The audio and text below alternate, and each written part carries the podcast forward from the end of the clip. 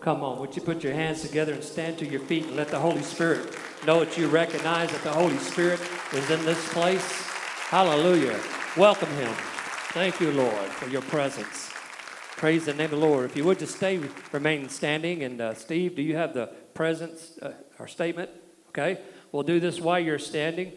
If you'll say this with me Lord, today by faith, we declare that we are walking in the manifestation season.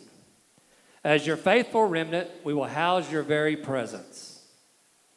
We are the righteousness of God in Christ Jesus, and He has delivered us from all of our troubles and fears. We are no longer victims, but we are victors in Christ. We will not be deceived by the lies of the enemy, but we will give health, healing, and wholeness to the hopeless and those in despair. We will live under your anointing and see the revealed purpose of Christ in each of our lives. We declare your everlasting word on earth as it is in heaven. Give God praise. And if you would remain standing just one more moment with me, please. Steve, if you'll put up our scripture. I'm going to open up tonight with Psalms 51 and 10, very short passage of scripture, but two very important things for the believer is to create in me a pure heart, O God, and renew, say renew, a steadfast, say steadfast, spirit within me. Elder Marvin, would you pray, please?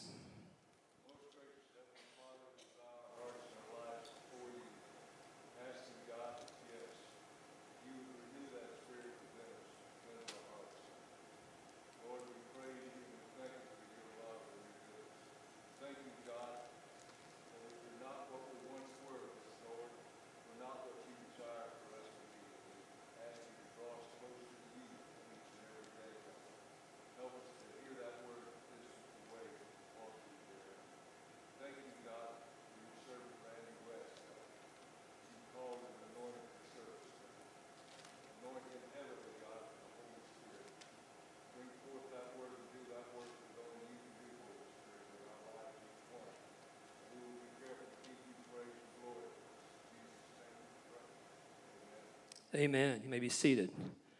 We're living in a day and an hour in which the weight of the world has gotten heavier and heavier for all of us. You ever heard that statement made? He's got the weight of the world upon his shoulders. She's got the weight of the world upon her shoulders. The church has the weight of the world upon its shoulders.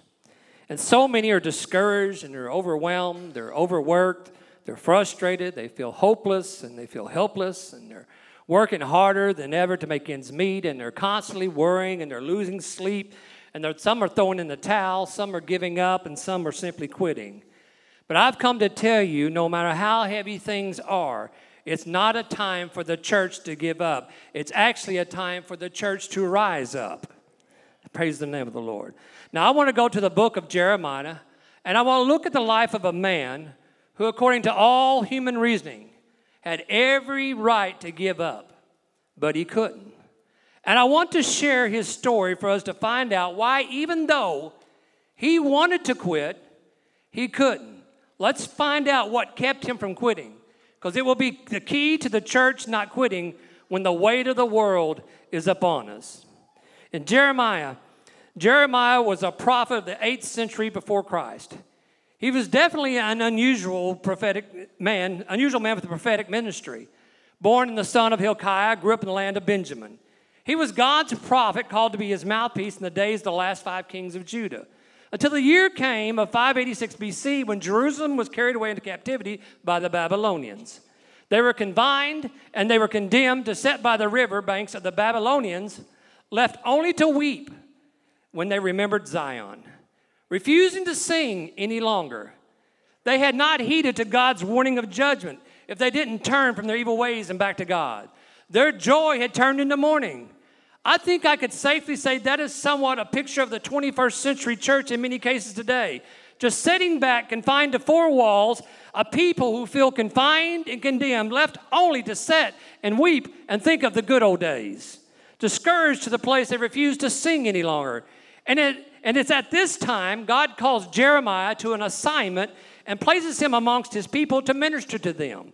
Now, unlike most prophets who are called and, and prophesied, Jeremiah's ministry was quite unusual in the sense that his words never gained popularity, neither did his relationship with the people.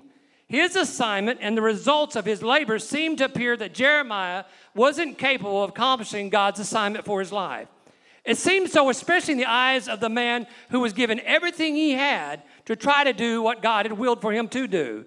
Have you ever been there, doing all you know to do, and nobody seems interested in your ministry? Nobody seems interested in your class. Nobody seems interested in your vision. You feel like folks don't even know your name and you've been in the church for 10 years. God called you, you heard him loud and clear, but now you're exhausted, now you're tired and discouraged, and you feel such like a failure. There was something, though, special about Jeremiah's relationship with God. It actually began before his birth.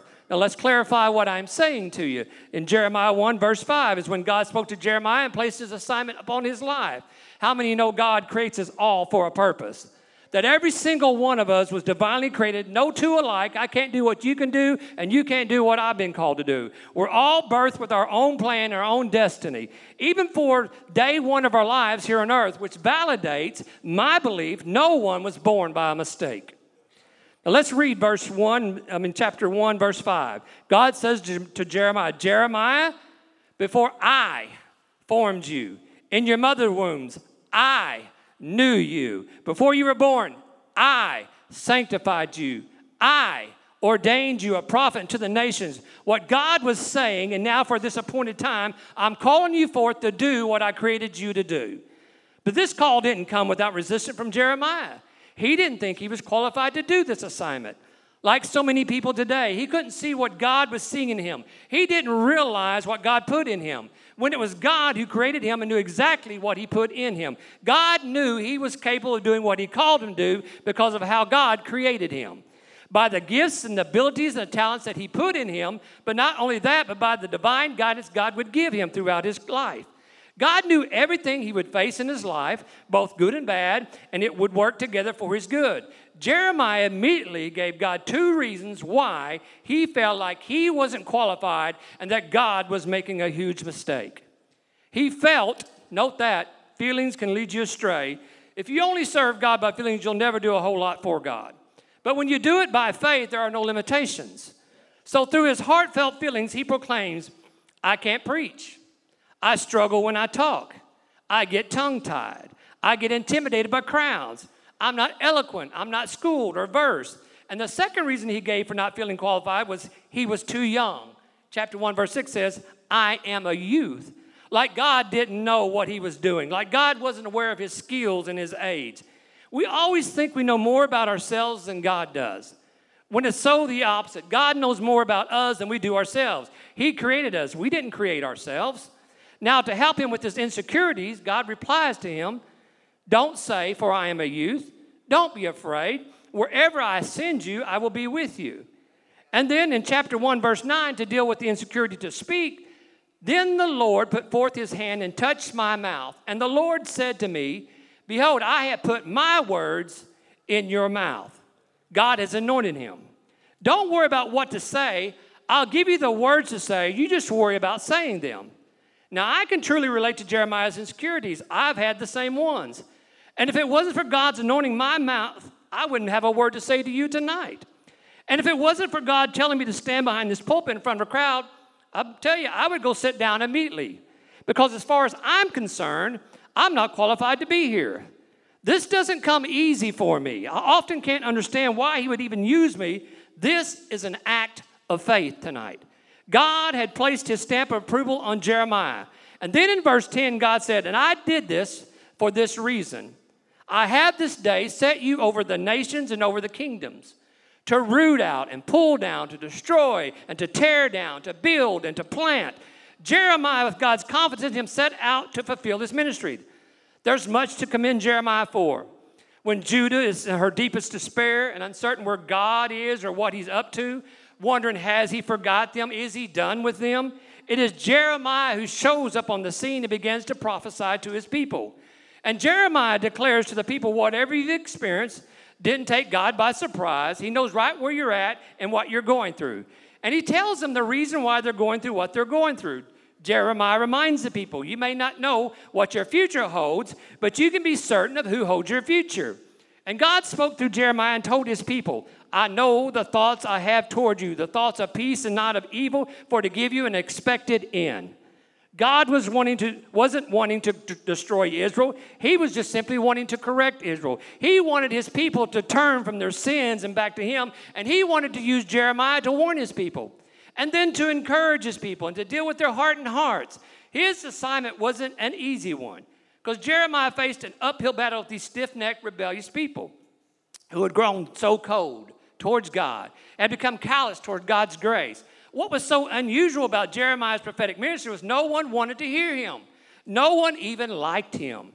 It's been noted that throughout all of his ministry and of all the time he committed to God's people, he never had one convert and it wasn't because he didn't try.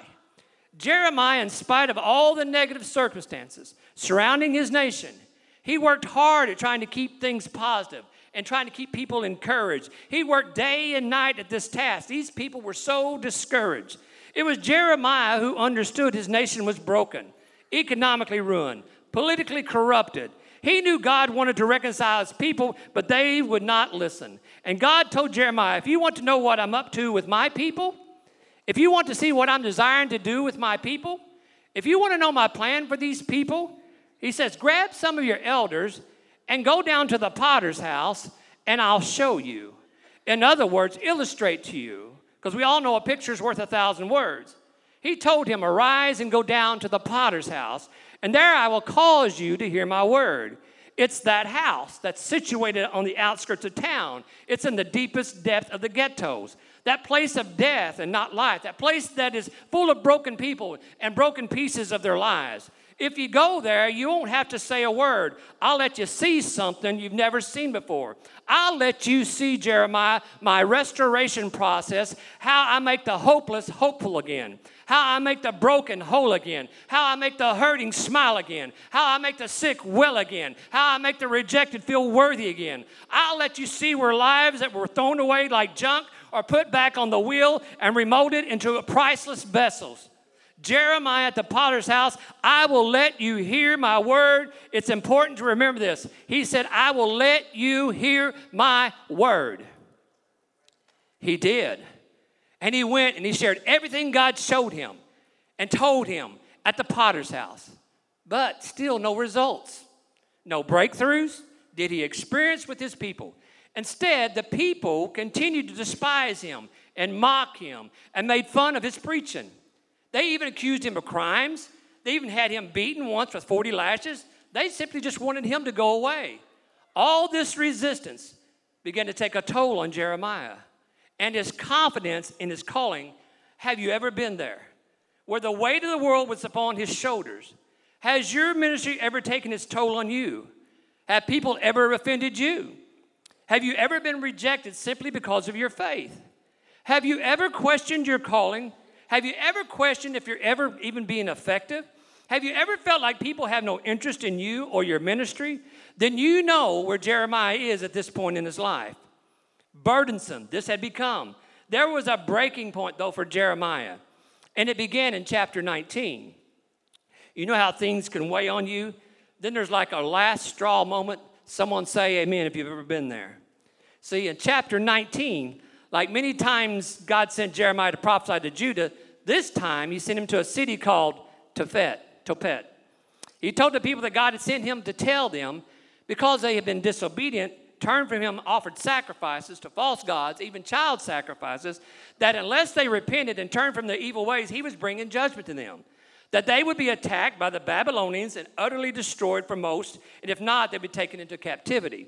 After leaving there, wearing out his welcome, he returned back to Jerusalem to the house of the Lord. And he had the same message for them as well, that they too would end up like Tophet. The governor heard him make this prophecy. He becomes furious at Jeremiah. The Bible says he slaps him in the face and he has him put in stocks. And then they place him at the temple gate, and many would come by and mock him. It was so humiliating to Jeremiah. When Pashur let him go, Jeremiah had some strong words for him too that God would deal harshly with him as well. This was a last straw moment for Jeremiah. He was tired of all of the resistance. He had been totally humiliated and rejected.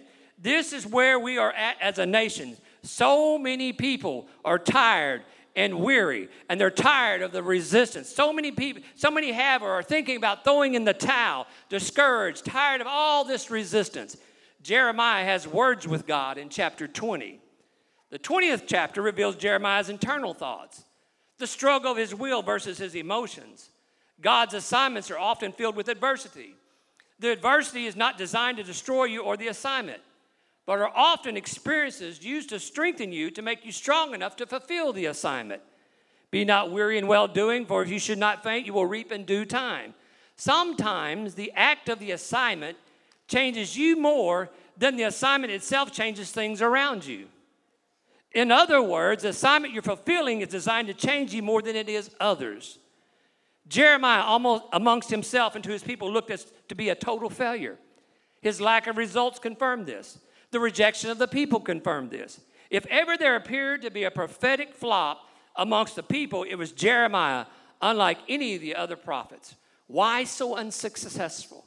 It drove Jeremiah to frustration and even drove him to resentment.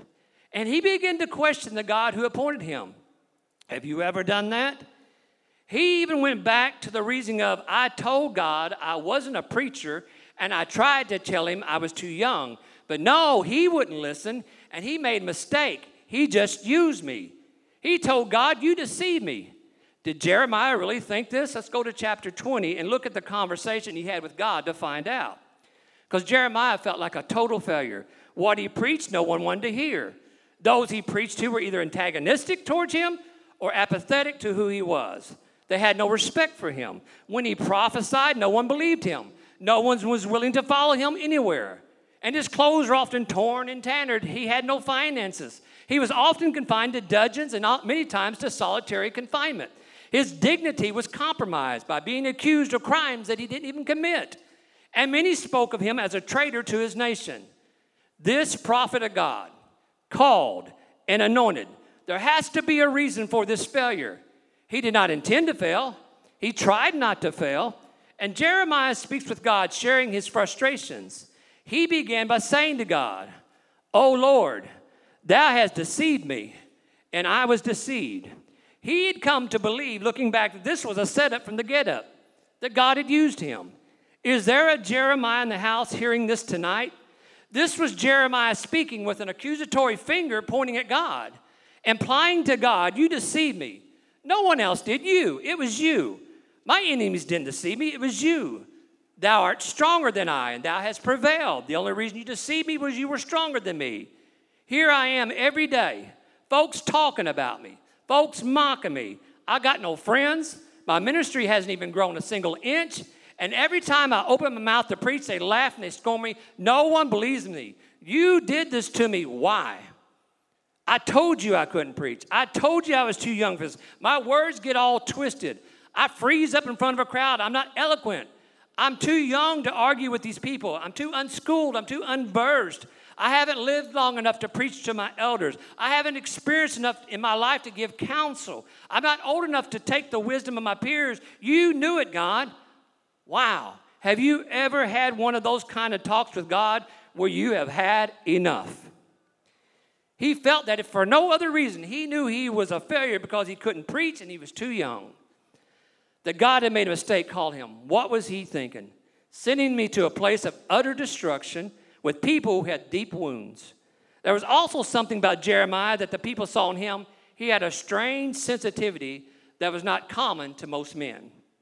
Jeremiah was considered a crybaby. Every time they turned around, when they saw him, he was always crying and blowing his nose. They didn't understand the reason for his behavior. And as a minister, let me help give insight to his behavior. As a preacher, you're not separated from the feeling, the pain, the trials, and the trauma of life. We're not exempt from them. We hurt just like you do. We bleed just like you do. We get our feelings hurt just like you do. We're not set apart or protected from the enemy or the tragedies of life. Matter of fact, we are on the enemy's hit list, a priority, a target for him.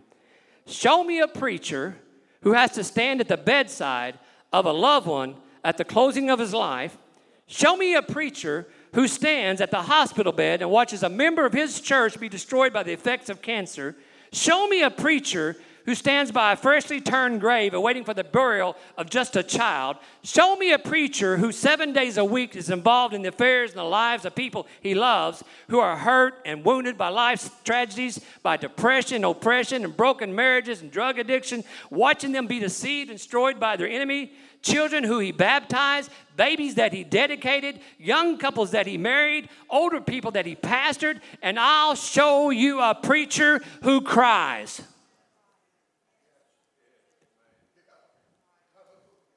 We feel what you feel. Jesus feels what you feel. For we serve not a high priest who cannot be touched by the feelings of our infirmities. John said it best Jesus wept. And that's why I love about my Savior. He cares enough about me to cry over me. You can call on Him day or night. He walks with me, He talks with me, and He tells me that I am His own. Hallelujah. Jeremiah, as well, because of what God had placed in his heart, could feel what his people felt. He felt the pain of the people he preached to. And as he preached and looked out over the congregations, he could look upon their faces, discern their pain. He couldn't keep from crying. He wanted to take their pain. He wanted so deeply to take their pain away. When people hurt, he hurt. When people cried, he cried. And Jeremiah felt he could never cry enough for his people. His discouragement was to stand and see people he loved living in the predicaments they were in, they had caused themselves. And he had the answer, but they were too defeated to where they couldn't even believe what he preached. They felt rejected, abandoned, and they felt angry. And the weight of the world destroyed them. This is why he wept. Haven't you seen this in the lives of the people that you love? You have the answer, you have the remedy, you have the truth. Yet they not only reject the truth, but you feel they reject you as well. Lives are falling apart, and you try to share, but they don't want to hear it. So you're hurting return, not just because they rejected you, but because they rejected the help that they needed. And you know, unless they do, they are doomed for destruction. And because you love them in spite of their sin, you weep and you cry and you intercede day and night for them. It's just like they're being a cure for cancer and you have it in your hands and they have cancer, but they won't take the medicine. We still live in a day and time where there is no man made cure for cancer, but we serve a God who can still heal cancer. It's their only help. But many reject the notion that He can.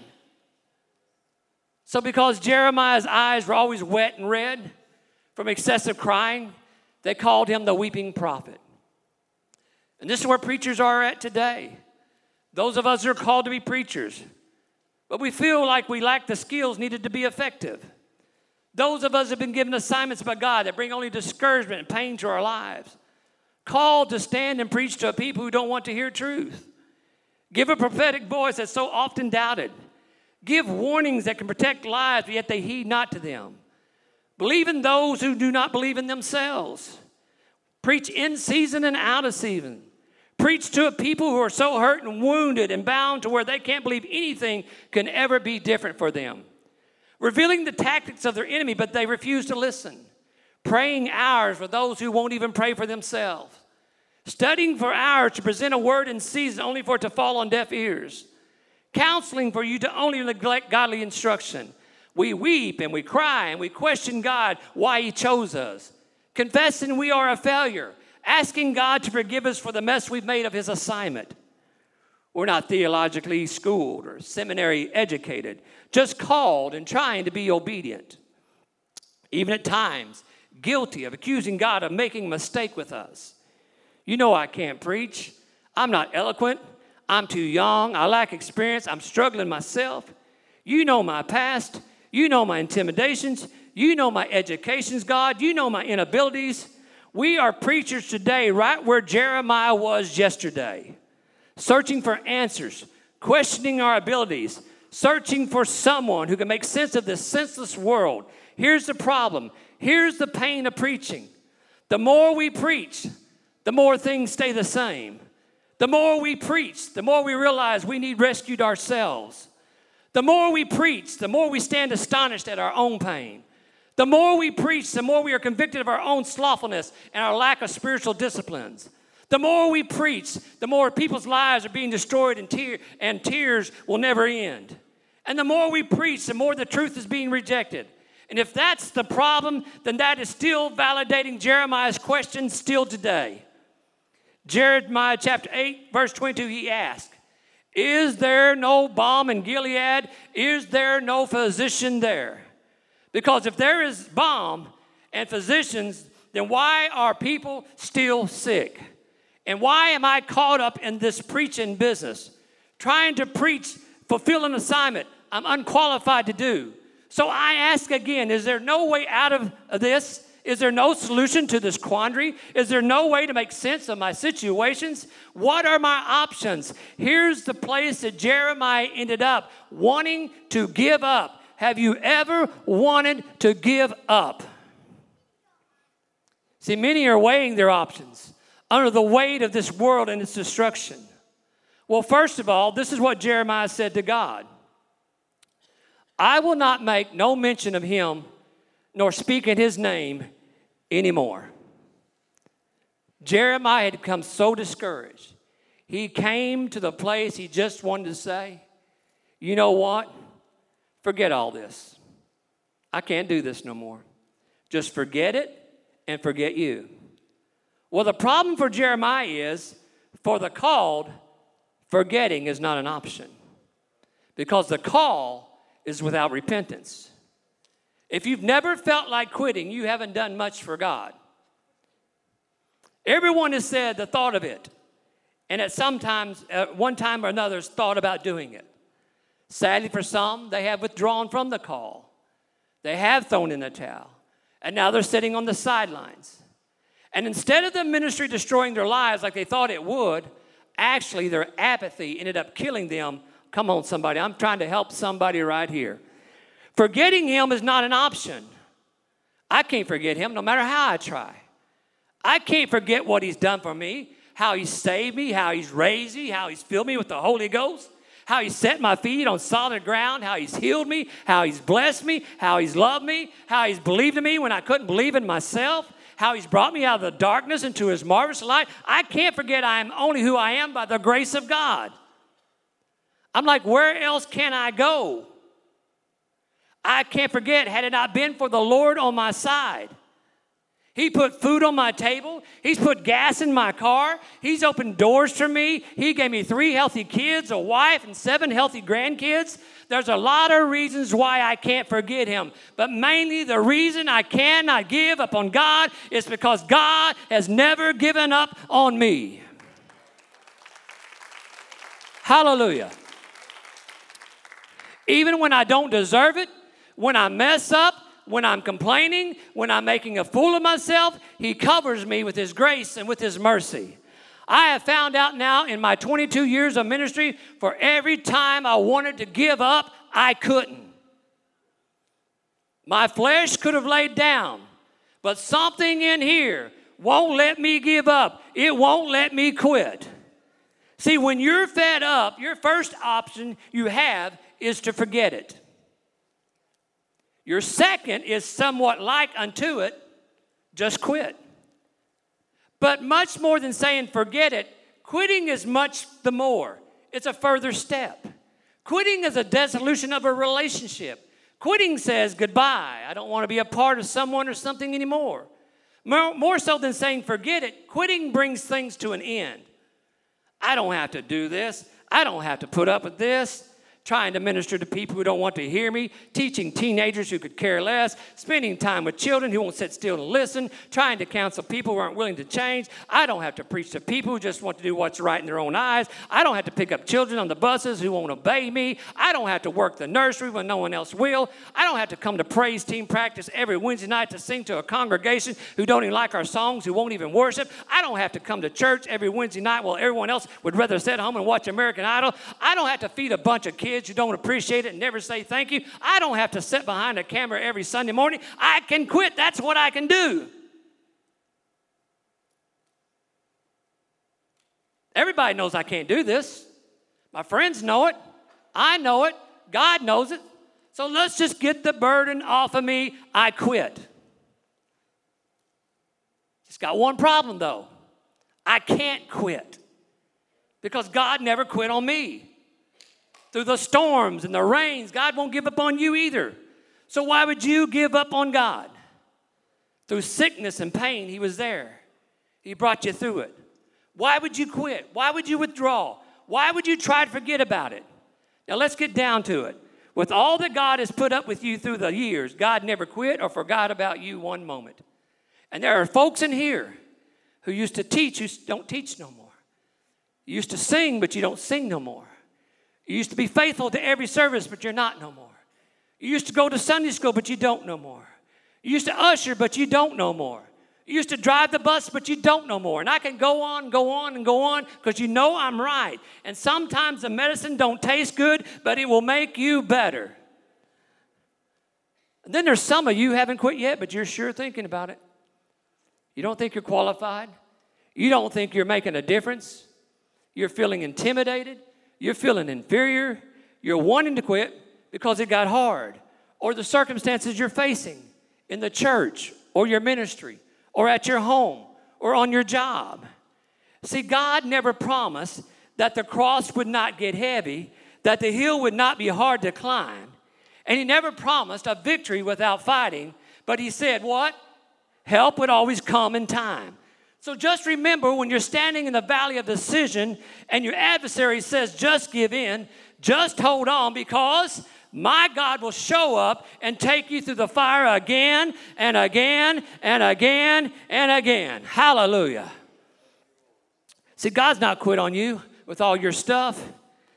Anybody in here besides me know you got some stuff? Every preacher I know's got stuff. If the preacher's got stuff, hello, you got stuff. Don't be fooled by the suit and the tie and the title. We're constantly up here trying to preach our stuff out of us. We're all work in progress. The reason I know God has never quit on you is because you're still here. You're still alive. Got blood running through your veins. You may be sometimes up and sometimes down. You may be broken or battered, but you're still here. And you're still holding on. They said you'd never stay a Christian, but you're still holding on. You may be only holding on by a string, but you're still here. So here we are. Life has placed you in an uncomfortable place, a challenging place. And as much as you believe you'd like to do better, you're not. Because you feel you're not qualified for the assignment God has given you, and you feel like you're a failure. You'd really just like to forget what He called you to do. Some of you have tried to replace it with other things you like to do, but it won't leave your mind. While you're over there doing what you like to do, you know you should be over here doing what God told you to do. It's a miserable place to be running from God's calling. The problem is if you can't forget it, you only have one other option quit. There are many empty seats where others have left and gone before you. Now they're the most miserable people in the world. Now they're lost, unfulfilled, at enmity with God. And even with the bad choices they made, God is still a God of second chances. And He waits for them with open arms to come back into fellowship with Him. He never gives up. You could quit, or there's one more option. For just in case you can't forget or quit, because there's just something inside of you that won't let you, even with all the hell you've been through. Through all of your disappointments, through all of your failures, through all your humiliating circumstances, through all the opinions of others, through the many afflictions you have endured. You just can't quit. Jeremiah wanted to, but he couldn't. He said, I just can't say it. You can have the perception Jeremiah had, in spite of everything. He came to understand that your deficiency is God's opportunity. Your weakness is God's opportunity to reveal to you a strength you never knew you had. The very thing you thought would bring you down will be God's tool to strengthen you. When God allows adversity to come into your life, it's never purpose to destroy you, but to strengthen your weaknesses. Anything that does not kill you has the capacity to end up making you stronger. Oh, come on, somebody. At the very moment you feel like you got nothing left in you, That's God's opportunity to put something in you you thought you never had. It's His opportunity to give you the ability to do what you thought you could never do, to take you places you thought you could never go. When you felt you just had enough and had nothing left, God would look beyond your faults and He would see your need. It's His desire to show Himself strong on your behalf. When you are weak, He's made strong. Jeremiah expresses his disgust to God. I can just hear God responding after he said those words to him. I'm never going to mention your name again. I can just hear God saying, What did you just say to me? I said, I won't speak your name anymore. Jeremiah, man shall not live by bread alone, but by every word that proceeded out of the mouth of God. The grass withers and the flowers fade, but the word of the Lord shall stand forever. Jeremiah, let me remind you, I said I would put my word in your mouth. I called you, I ordained you to be a prophet to the nations. I knew you before I ever formed you in your mother's womb. I put my word in you. And that's what made the difference in Jeremiah's life God's word. God put a word in him that won't let him quit. And Jeremiah said, I can't quit because your word is like a fire shut up in my bones. I feel like it, but I can't. His fire is like a fire in my bones in that place that holds me together. It's in my skeletal tissues that sustains me. Jeremiah declared no matter how hard it gets, there remains this burning fire that's inside of me. No matter how lonely it gets to me, no matter how long the days get, no matter how dark the nights get, there remains a burning fire in my bones. And I've said all of this to say, it was a hard time to be a prophet in Jeremiah's day because of the weight of the world. I told you that it's a hard time in this day and age to be a preacher because of the weight of this world. Just like it's hard to be a Christian in this day and age because the weight of the world. And the place Jeremiah was in his day and time is the same place that the church is today. Feeling like the church is no longer of any effect anymore. Attendance is falling. People are departing from the faith, but the church can't quit. We can't afford to lose another voice. The one thing Jeremiah of his day and the preachers of this day and the Christians of this day all have in common is we're all called to be a minister and to be a light unto this dark world. But we've got preachers quitting. We got leaders quitting. We got members leaving. We got people departing from the faith because the weight of the world. And we got to have today what Jeremiah had back then a word from God that will be like a fire shut up in our bones.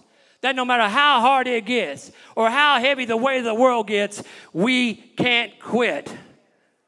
Why? Because we've been touched by the one who baptizes with the fire and the Holy Ghost who has set our souls on fire. And his name is Jesus. His name is Jesus. His name is Jesus. His name is Jesus. His name is Jesus. And when he touched me, it went so deep it got into my bones. It's what keeps you keeping on. Even if you're broke, you can still sing. Even if you're sick, you can still praise him. Even if you've been battered and abused, you can keep teaching. Even if you're discouraged, you can still drive the bus. It's a fire, it's a Holy Ghost fire shut up in my bones. God never quit on me, and I can't quit on God. Hallelujah. Musicians, if you'll come.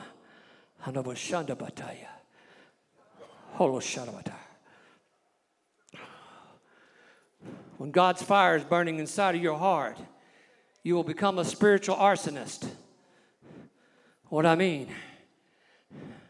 everywhere you go, everything you touch is set on fire. At your workplace, at your home, in your ministry. Every time we come into this sanctuary to worship, Saints, we ought to be so on fire for God, it looks like this place is on fire. And this is what I'm trying to tell you the ushers ought to be on fire. The Sunday school teachers ought to be on fire. The nursery workers ought to be on fire. The bus driver should be on fire. The pop club teacher should be on fire. The teachers should be on fire. The youth group should be on fire. The children should be on fire. The members should be on fire. What I'm saying is the church ought to be on fire again. This is where we're at. Too many have lost their fire. And tonight, God wants to reignite your fire with the fire of the Holy Ghost. It's the only thing that will keep you from giving up and quitting and walking out and throwing in the towel. If the church is going to make a difference, we have to ask God to set us back on fire. That when the weight of the world is crashing down on you, when it gets hard, when it gets mundane, when it gets humiliating, when it gets overwhelming to you. Some of you are so dead your fire is nothing but a smoldering ash. But I'm come to tell you that the wind of the Holy Ghost wants to fan your fire once again, so it will once again be like a fire shut up in your bones. Would you stand with me, please?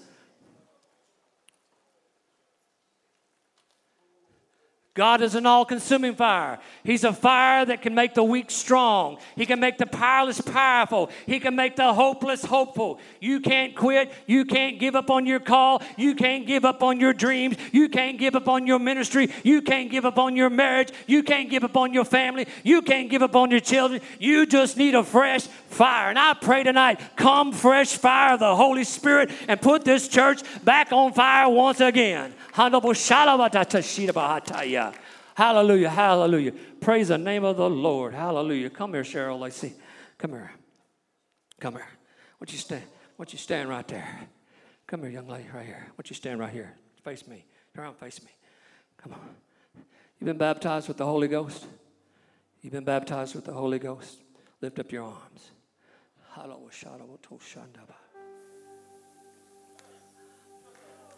Cheryl's got a heart for evangelism. It's her passion. It's what drives her. Even at times when nobody else wants to go out with her. When it's sometimes it's her and one more. We talked about this today. But she can't quit. Well, what God wants to do tonight is just come back by and fan the fire again, Cheryl. Oh. Oh, don't quit. Don't give up. Let the Spirit, oh, there it is. Spirit of the Holy Ghost. Oh, He's going to light you back. You're going to be on fire again. There's going to be like a fire shut up in your bones. If you have to go by yourself, if they mock you, if they make fun of you, if nobody will go with you, God says, I'll go with you. I got an assignment on your life. I'll start that fire again.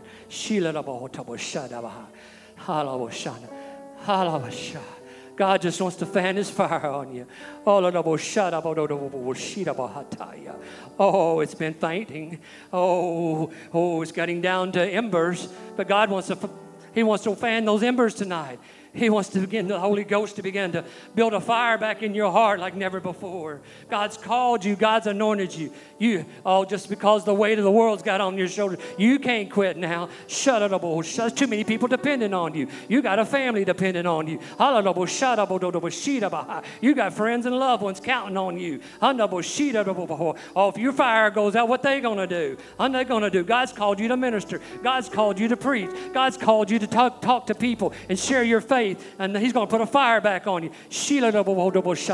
I want everybody in this place that's ever been filled with the Holy Ghost, come, come to the altar quickly. If you've ever been filled with the baptism of the Holy Ghost, I want you to come to the altar. Come quickly.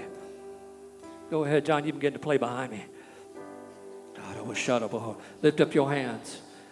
Lift up your hands. Oh, you begin to pray, asking God to light a fire back in you. Don't you remember those days of passion you had? Yes, the weight of the world's upon your shoulders. But the church is the answer. We have the answer. We've got to have the fire of the Holy Ghost.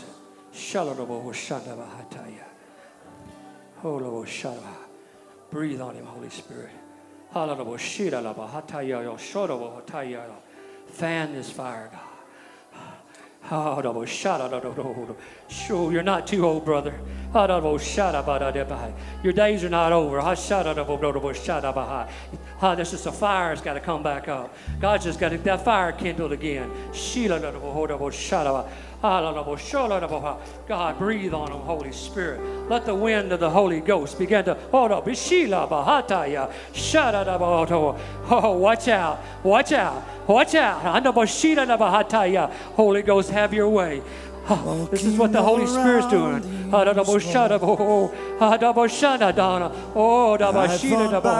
You've worked hard. You've been out there. You've evangelized. You've worked hard. You you're reaching, you're speaking, you're preaching. Sometimes you don't see the effects, but there's an effect. God just says, I just got to get you back on fire, Donna. Oh, Donna, you got to have that zeal back. Waiting for oh, change to Holy Spirit, breathe on Gary. Begin to breathe on him, God. He's got a, he's got a, a shut it, He's got a plan for you, Gary. Shut it, oh, revive. There it comes. Let the Holy Spirit come. Breathe on him, God. Ah, the Holy Spirit's in this place, church, and He's breathing on you. He said, I got to get the fire going again. You've been baptized with the Holy Ghost. But I want to give you fresh and anew. I want you to have a fresh fire. I want you to have a new fire. I want you to feel the wind of the Holy Spirit coming down on you. God, have your way. Touch Brother Teeter. God, he's got a work to do. He's got an assignment, God, Lord. He needs a fresh fire. He needs the wind of the Holy Spirit breathing on him him and on his wife, God, Lord. It's a ministry. It's your home. And without the fire, you can't do this. You got to have the fire and the wind of the Holy Spirit breathing on you, God. Breathe, Holy Spirit. God, breathe on this leader right here, God. Fresh and anew. A fresh fire, God. Shut out of our heart. Let the wind of the Spirit, God. Jesus, ah, you're still enough.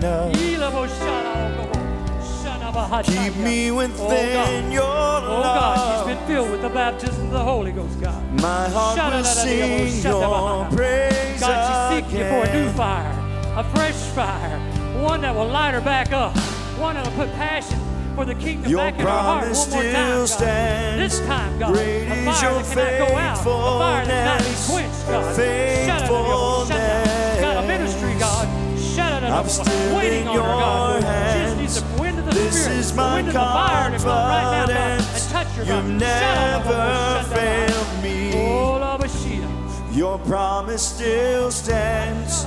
Great is your faithfulness. Faithfulness. I'm still in your hands. This is my confidence. You shall reap if you not faint. Everything you've been through, what you've been going through, God says, I'm going to light a fire. I'm going to burn it all off. It's going to be like a chaff. But out of them ashes is going to come something beautiful in your life. You've been faithful to me. You've never given up. Don't you ever quit. Thank you, Lord. Come on. Vicky. With the spirit. Come on, not happy. I shout out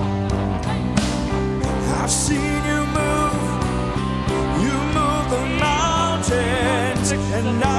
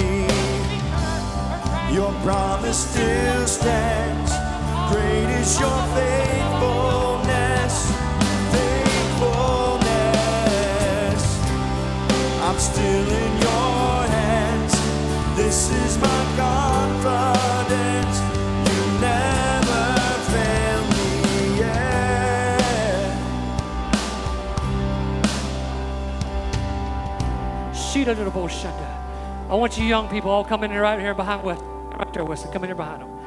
All touch. Somebody touch somebody till you connect with the Wesley. Hallelujah. Shada bo hota bada. Seen you move, you Come here, move Amy. the Come here, Amy, right here, right beside mountains. Wesley. I Lay your hands on Wesley. I'll Shut up, you shut up. it again. You made a way. Shut up. Holy Ghost, There was no way. From this man to the last one standing in this line. Let the Spirit, the fire of the Holy Ghost come. Shut it up. Set this generation on fire with the fire under the Holy Ghost. One that cannot be put out, one that cannot be canceled out. Shut it up. Receive you, the Holy Ghost, and fire in Jesus' mighty name. Thank you, oh God. Thank you, oh God. Hallelujah.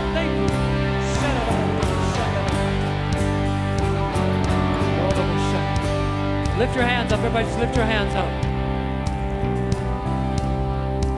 It's hard to get to all of you, but I don't have to. God can do it. Put your hands up all over this place. If you have not ever received the baptism of the Holy Ghost and you're out there, raise up your hands. The Spirit of the Lord is in this house.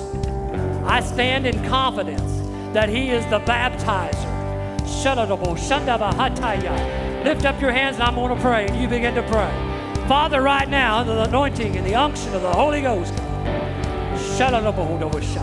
we come against the world. The church will rise up and the church will be called blessed and the church will preach the gospel. And with the power and the anointing of the Holy Ghost, God, reignite the fire of this church one more time, God. Receive you, the Holy Ghost. Now give him praise, church. Give him praise. Praise him. Praise him. Come on. Praise him. Hallelujah. Hallelujah. Hallelujah.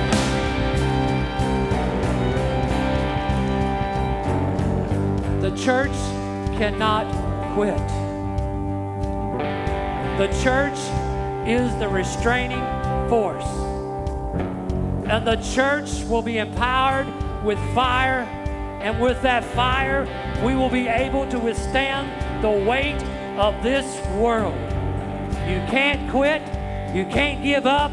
You can't back down because the fire of the Holy Ghost will be in you, shut up in your bones like a fire. And no matter what comes your way, you might think about quitting. There's times we've all thought about quitting. I've thought about quitting, but say it with me I can't quit.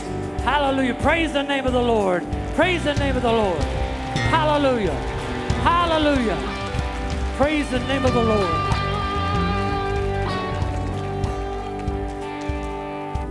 I want to encourage this body. There's a lot of work to be done in the kingdom of God. And every single one of you have gifts and talents to be used.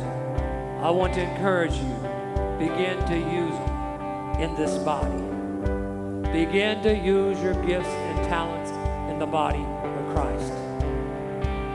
And God will give you the strength and the power to reach the kingdom of God for his glory. Hallelujah. One more time, give God praise and you're dismissed.